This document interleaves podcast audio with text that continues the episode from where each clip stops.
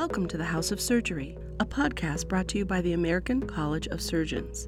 In this series, you'll hear from and about surgeons in all specialties, in all practice configurations, and in all locations, their success stories, advice, challenges they've overcome, and words of inspiration as they serve their patients with quality, integrity, and professionalism, and strive to heal all with skill and trust.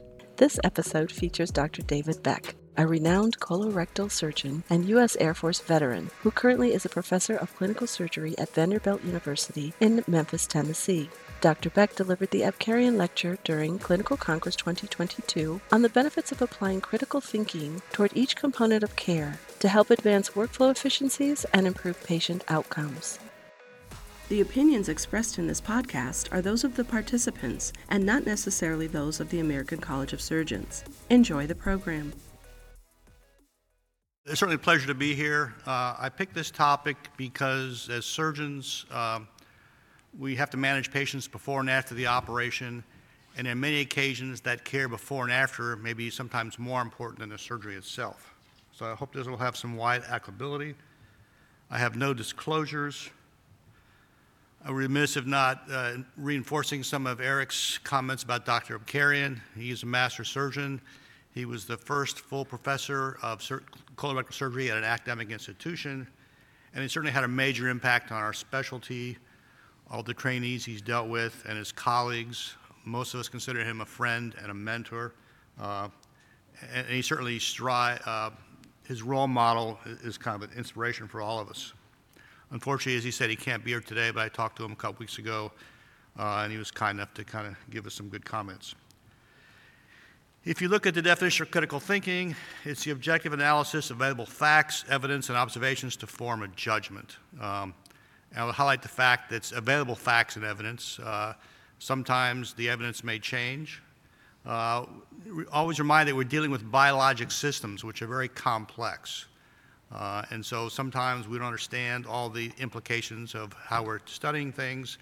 And as you'll see in some of the studies I'm going to quote, uh, we occasionally pick the wrong endpoint and, and, get an answer that may not make sense. I always try to keep in mind to my trainees that today's pearl may be tomorrow's fecalith, what we know as a quote fact today uh, may, may change as, as, we get more evidence and more experience.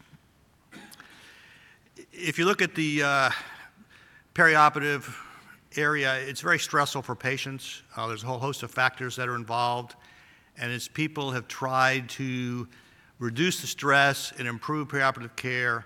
A whole bunch of factors can be uh, applied to the patient and, and the situation uh, to make things better. Uh, many of these have been kind of put together in enhanced recovery or care paths. Uh, if, if, you look at the course of patients, you can easily divide into three categories uh, the preoperative time, intraoperative actions, and then the postoperative period. We'll go through some of these things. Other people have taken this three position model and then kind of divided into, into five things. Uh, they break up the preoperative care into two areas, and this is somewhat based on who's doing the actions. Uh, some of the pre-op things, such as education and planning and informed consent, can be actually done by other people in your office. Uh, there's a perioperative thing where you have to assess patients for risk reduction, uh, continue education, and do some activities there. Interoperably is mostly surgeons and anesthesia. Uh, the post-op period, again, there's some time in the hospital where your team is caring for the patient, and then after discharge, uh, where things happen to the patients. And so some of these activities go over several areas, such as uh, multimodal anesthesia. There's some areas to start in preoperative area, interop, and then post-op. Uh, and so all these things tend to have an effect if we look at preoperative management, there's been significant changes over time. As many of us who've been in practice for a number of years knows, we did things as an intern that we certainly wouldn't do now. Uh, our change is somewhat based on training and experience. As I said, many of these activities are put together in care pass or enhanced uh, recovery, uh, and is somewhat based on reported experience. Uh, there are case series, very few randomized controlled trials, and some of those have endpoints that are easy to measure but may not be applicable. People have tried to put these different randomized trials into meta analysis. Uh, but what, what's challenging is that we tend to th- throw a lot of things at the wall and see what works, and we're not sure which of those components is really critical, uh, unnecessary, or or maybe interact with something else. And so uh, it's been challenging. There are a few prospective trials which we'll mention, but we really don't have a good handle on what the average surgeon is doing. Uh, we all know what we do at our institution. We know we talk to our colleagues, see what they're doing, but there's not a lot of good evidence about what everybody's doing. How many of these things have been adapted, a wide range. And so we make recommendations based on the data that we have. Uh, societies such as the American Society of Colorectal Surgeons have put out some practice guidelines, which we'll mention. Uh, many of these guidelines, they'll give you an idea how strong the recommendation is, strong to weak, kind of putting into place the potential benefit of this activity versus the risk or the burden of doing it. So some things may be helpful, but the burden may be too great or the risk may be too high. And then they also grade the evidence. Uh, high quality evidence is multiple randomized controlled trials uh, that have minimal limitations. Uh, low quality evidence is more case series or experts' opinions. So, looking at the early part, the preoperative area, uh, there are certain things we look at, such as patient assessment, nutrition, and we'll go through some of these things. We all risk assess our patients. Uh, sometimes it's the eyeball test. You look at Mrs. Jones kind of coming in a wheelchair. She's got a list this long of medical problems, and you know that she's at high risk uh, for problems. Uh, the college has produced a risk calculator, uh, which can give you some numbers, occasionally to quote to patients. We like to optimize our patients, uh, improve their medical conditions. Uh, certainly, smoking cessation, if you can do it a few weeks ahead of time, is helpful. Increase their exercise tolerance. And the college has put together uh, the Strong for Surgery program for the University of Washington, which has a lot of these benefits incorporated. Uh, at our institution, we have a kind of a pre-op optimization clinic which we can use, uh, where they'll take the patient, optimize their medicines, uh, do some of these activities, uh, and hopefully get them in better shape for surgery if it's elective. Education is important. We need to set expectations. It reduces the patient's stress and encourages their participation in the things we'd like them to do. But it's important that we do this at an appropriate literacy level. Um, at, at Vanderbilt, we have a wide spectrum of patients, and so we try and guide uh, what we're telling them so that they understand. As colorectal surgeons, stomas have been a real issue with us. Uh, in the old days, patient was in the hospital several days, and in the hospital post-op a week or so, and so the stoma therapy nurses had time to work with them and understand about stomas. With our reduced hospital stays, this is really a challenge, and so there are some uh, areas where the nurses can meet with the patients before surgery and give them some education, and there's some new online uh, things that are very helpful. We also have to get informed consent. Um, and the question is, who does these things and where is it done?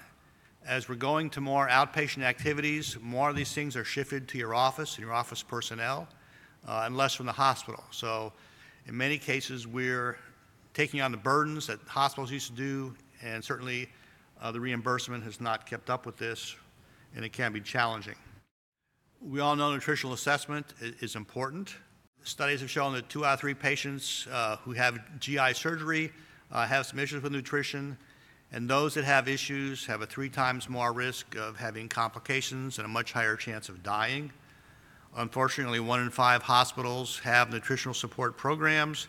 Therefore, only one of five patients sometimes evolve with this. Uh, studies have shown that every dollar you spend on this nutritional assessment and things uh, saves about $50 in, in complications. And if you poll surgeons, the majority of us think that nutritional assessment is important. One of the ways you can assess your patients is this preoperative nutrition scale. Uh, look at the BMI. If it's low, uh, if the patient's had a 10% loss in their weight, unplanned in the previous six months, or they're eating 50% or less of their diet. If any of these things is yes, or their albumin's less than three, they probably benefit from nutritional assessment and some support. A number of the enhanced protocols use a preoperative carbohydrate drink. Uh, this certainly can reduce insulin response, uh, reduces stress. There are a number of products available. You look at the literature, the maltodextrin seems to be important in being the most effective, uh, but these things have been challenging to implement. Do you hand the patient a couple bottles from your office when you see them? Do you try and get it shipped to their home? You tell them to go buy some, and all those things. Uh, these things are costly sometimes, not always available. Uh, and it's been challenging to implement this widespread. Uh, I've had a long interest in bowel preparation from when I was a resident. Uh, we have certain options mechanical cleansing, antibiotics. Uh, there are a number of studies and experience, a few consensus statements, but practice patterns are very variable. And to date, there is no mechanical prep that has FDA approval as a preoperative prep. Now, some of this has to do with the economics of uh, the company wants to get their product approved for colonoscopy, and then therefore it's approved, it can be used. Uh, but again, they look at the endpoint of cleansing the colon, necessarily poses some of the things we're going to look at, uh, surgical site infections and abscesses and things. Uh, this the options are cathartics, lavage, small, large volume, or do nothing. The antibiotics are both enteral, parenteral, uh, but there's a variability in drug selection, timing, duration.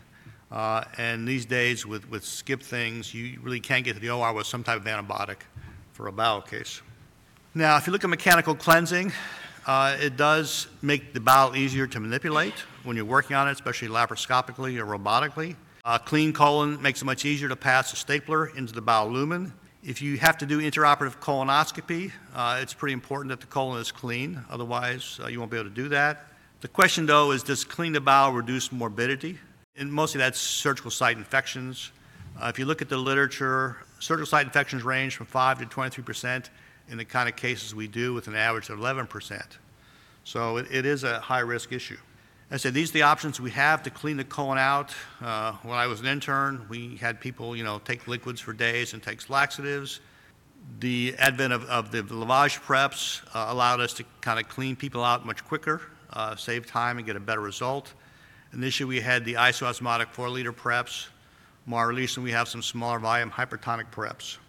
This is one of the earlier studies I did as a resident, and um, so you can do prospective clinical trials as residents. Uh, we had 60 patients going elective colon surgery. We randomized them to either lavage or days of cathartics. They got IV cefoxitin. Uh, the people that got lavage had very clean colons. The people with laxatives had less clean colons. Uh, lavage patients had less weight loss because they weren't starving for three days, and it was tolerated better. Uh, no difference in stool cultures. But our endpoint was cleansing, which may not necessarily correlate to SSIs. So um, that's one of the challenges, and that's why we can do it with 60 patients. If we're looking at SSIs, we need a much larger group, a much more expensive study, much harder to do. And then there was a kind of a move to, well, maybe bowel prep isn't necessary. Uh, some of this came from trauma literature and other activities. And so there were 18 randomized trials comparing no bowel prep to a bowel prep. Uh, and they found out there was really no difference in anastomotic leak or wound infections. Now, there's limitations in many of these studies. Uh, there were a heterogeneous group of patients. There were some right colons, there were some low anteriors, you know, different mixes of those. Uh, these patients were pre-selected for those not needing intraoperative colonoscopy. Uh, some patients got distal rectal washout, removing some of the distal stool, and they almost all got intravenous antibiotics, and the, and the oral antibiotics were really variable and not necessarily done. And so there was a swing to maybe we don't need bowel preps, and then some large databases became available. And the group in Michigan looked at the uh, Michigan Surgical Quality Collaborative, a bunch of cases in their Michigan database. They retrospectively looked at patients that had mechanical bowel prep with oral antibiotics to those that had no prep, um, and about 2,000 cases. And what they found was that the people that got the mechanical bowel prep and the oral antibiotics uh, had less organ space infections, less SSIs, uh, and, and, lower incidences of C. difficile. And so now the pendulum is swinging back maybe we ought to bowel prep with oral antibiotics. Another NSQIP study using the NSQIP database of 5,000 cases, again looked at mechanical bowel prep, oral antibiotics, mechanical bowel prep alone, very few people with oral antibiotics alone, and some people with no bowel prep. And again, what they found was that the SSIs were lower in mechanical with oral antibiotics, uh, and hospital readmission rate was less. And so now there's a pendulum to swing back to maybe mechanical bowel prep plus oral antibiotics. Uh, but it's, it's, a very complicated issue. A lot of other factors involved in this type of cases that are done. These are retrospective studies, and so there's all kinds of biases in place. So we don't have good data or great answers. Uh, to try and do this, uh, there was a meta-analysis of, again, seven randomized controlled trials, 700 patients. Uh, and basically, again, it kind of confirmed that it seems to be mechanical BOP with oral antibiotics is probably the best option in, in most patients. Um, but again, it's still up for discussion. Now, what are surgeons actually doing? These are a number of series. Some of these I did over the years. Um, doing surveys. And obviously, surveys have problems. There's a response bias and a whole bunch of other issues. But you do get some idea of what's going on. Back in the 90s, pretty much everybody was doing mechanical bowel prep, and a lot of people were doing oral antibiotics and large center parenteral antibiotics. Uh, and then we swung back to kind of less mechanical bowel preps. There's not been any recent surveys done, but I suspect it's swung back to people using mechanical bowel prep plus oral antibiotics. Now, we do the antibiotics for a couple of reasons. We want to reduce bacterial counts in the colon. We like antibiotic levels in tissue, and hopefully this will reduce infections. Uh, and again, you can use oral or parenteral. It's important to pick the appropriate antibiotic that has a spectrum for aerobics, mostly E. coli, anaerobics, Bacteroides, as you know. But timing is important. If you give oral antibiotics too close to mechanical bowel prep, they'll be swept out and not absorbed. Uh, certain oral antibiotics are absorbed, some stay luminal, and what's the duration of those antibiotics? Um, and there's also some downsized antibiotics as far as uh, cost uh, and the n- nuisance to the patient. And there was some question about if you give a lot of antibiotics, are you going to increase the amount of C. difficile we're going to see? this is other thing that's underappreciated is the cost of some of these things we do. Uh, the PEG lavage is relatively cheap, but newer preps are much more expensive. Uh, there's some tablet forms now. Antibiotics, oral antibiotics are relatively inexpensive, uh, but IV antibiotics can be expensive. And so all these things kind of go into what happens.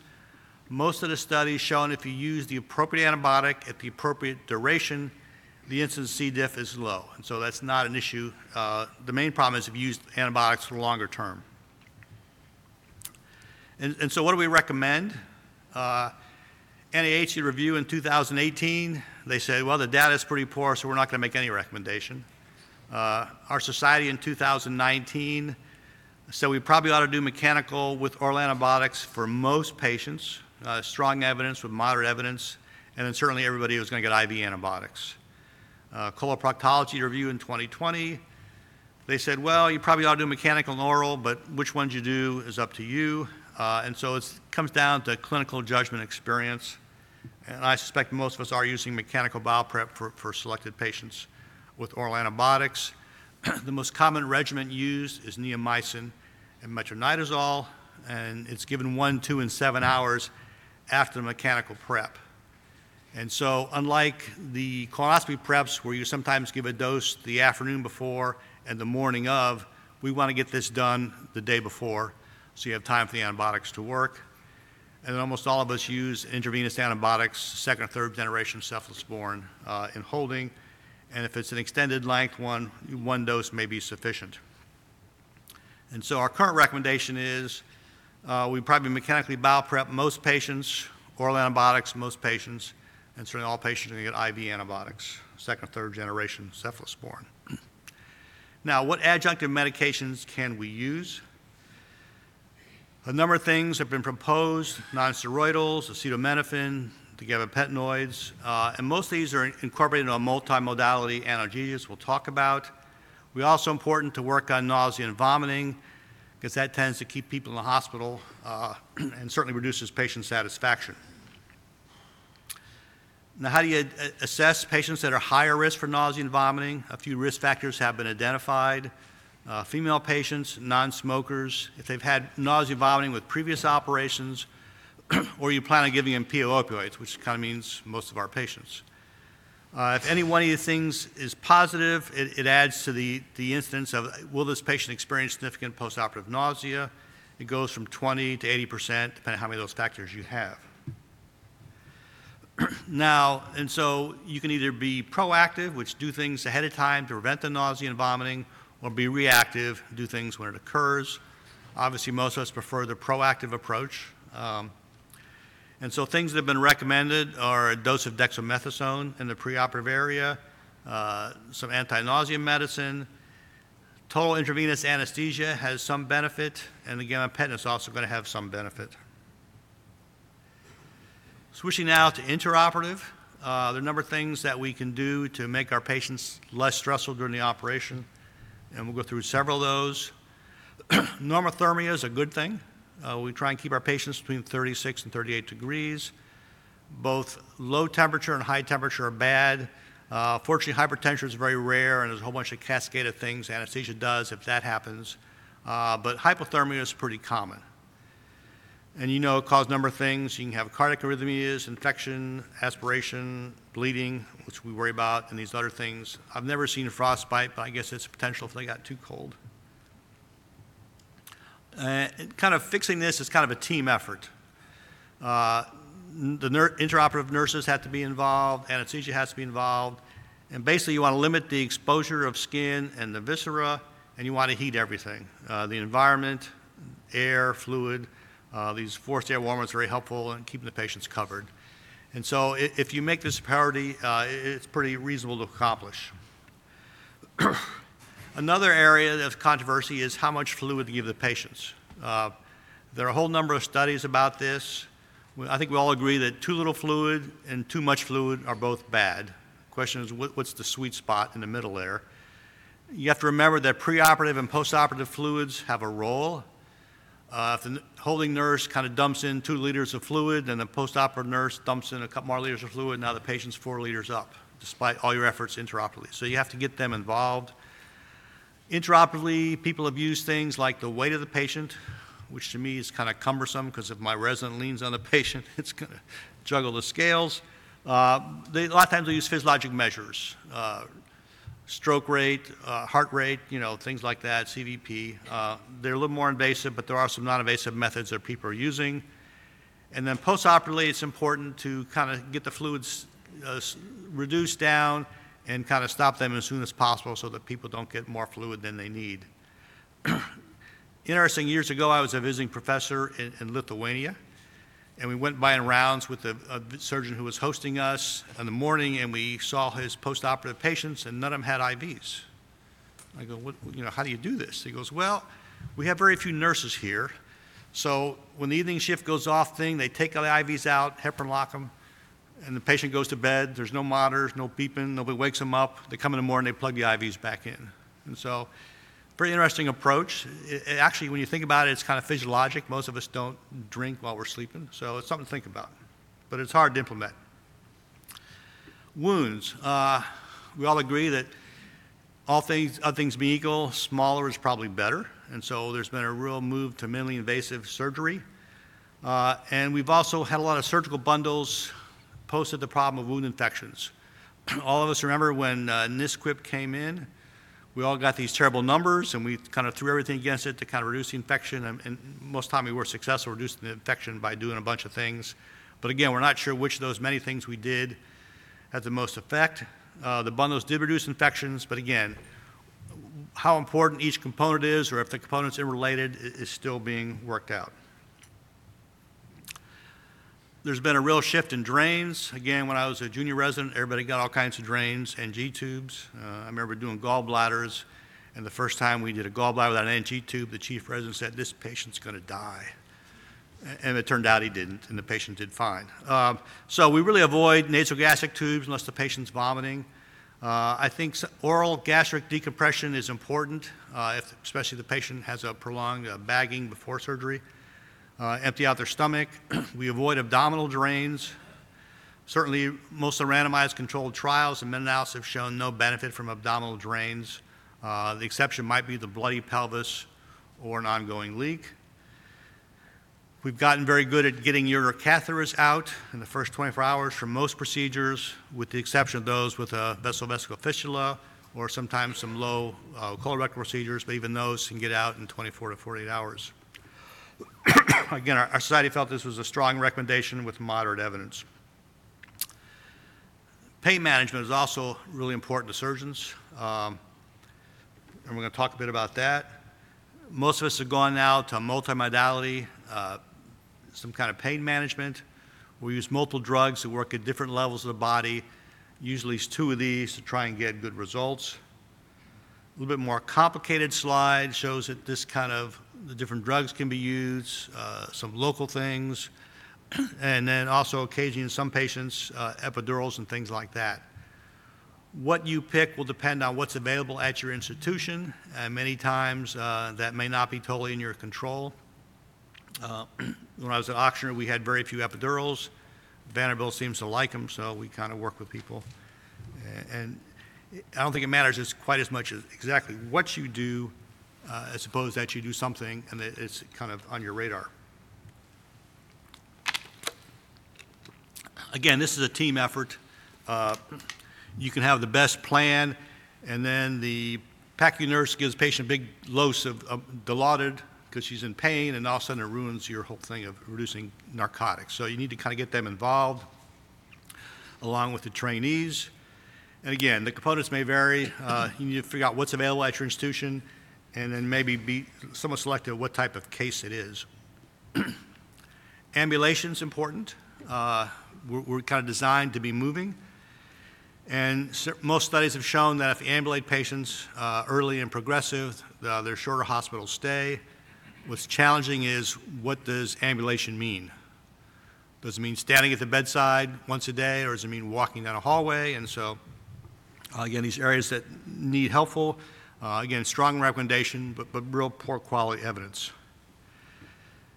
We've certainly seen a big advance in, in oral feeding. Uh, it does accelerate GI function, reduces hospital stay, and decreases morbidity and mortality. Um, and so we, most people now will tend to give patients liquids uh, as soon as they wake up.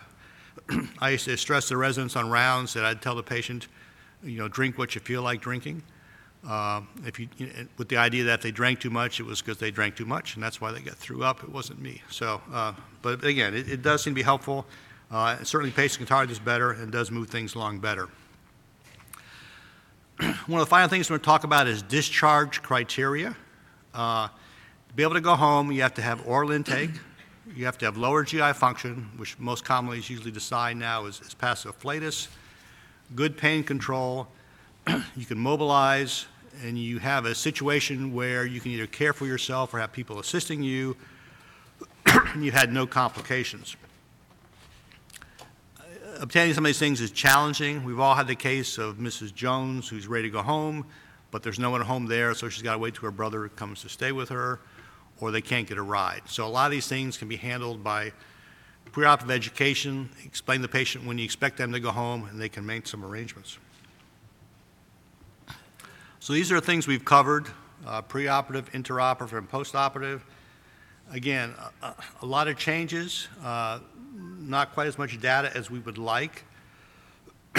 I'd encourage all of you to examine your practice, uh, make some changes based on evidence that's available, your experience, and some common sense. Uh, what, what's doable in your institution? We have a lot of unanswered questions. There's certainly a lot of topics for younger researchers to answer some of these questions uh, and provide us with some more information. I'd again like to honor Dr. Abcarian for all he's contributed to our society. It's certainly been a great privilege to give this lecture, and I appreciate your attendance. Thank you.